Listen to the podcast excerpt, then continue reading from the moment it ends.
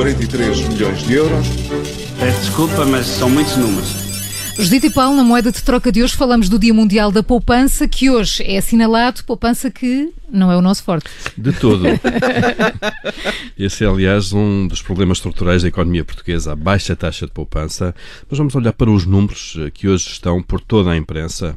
Nos últimos 41 anos, a taxa de poupança das famílias caiu para um terço. Estamos a falar, de facto, de uma taxa de poupança, isto é uma percentagem, é um rácio entre o rendimento disponível das famílias e aquele que não é gasto, logo eh, que é poupado.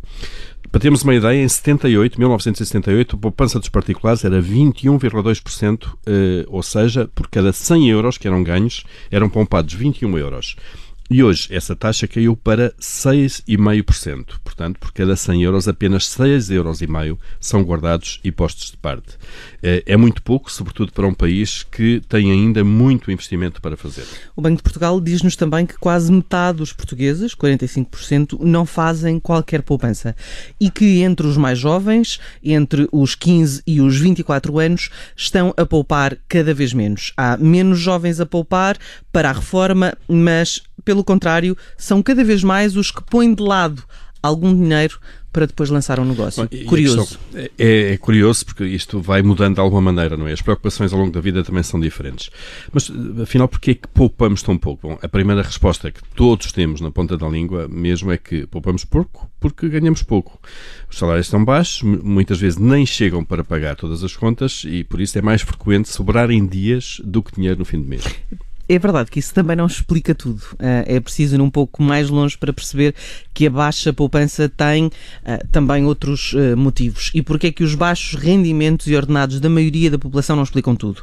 Porque hoje o nível de rendimentos e de qualidade de vida é muito maior do que era em 1978 ou antes, no tempo do salazarismo, e na altura poupávamos cerca de quatro vezes mais, em termos proporcionais, do que nessa época. E mais recentemente tivemos outra evidência que esta relação direta entre rendimentos e poupança não é assim tão direta. Nos últimos anos, o único período em que a poupança aumentou foi durante os piores anos da Troika. Entre 2011 e 2013, a taxa de poupança passou de 8,2% para 10,8%. É, quem, diria, não é?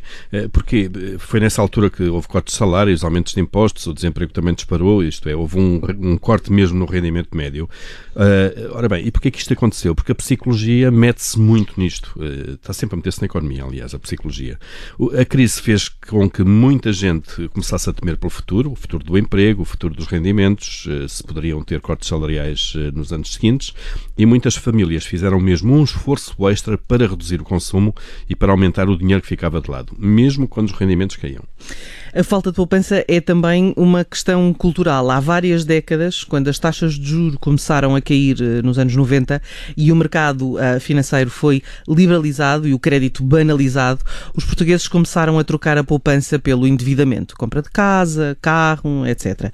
Foi também a partir dessa altura que o endividamento da economia começou a atingir níveis que hoje são preocupantes. E, e, temos falado muito disso. O grande problema disto é que, de facto, a poupança é igual ao investimento. É isso que nos diz da fórmula matemática da ciência económica.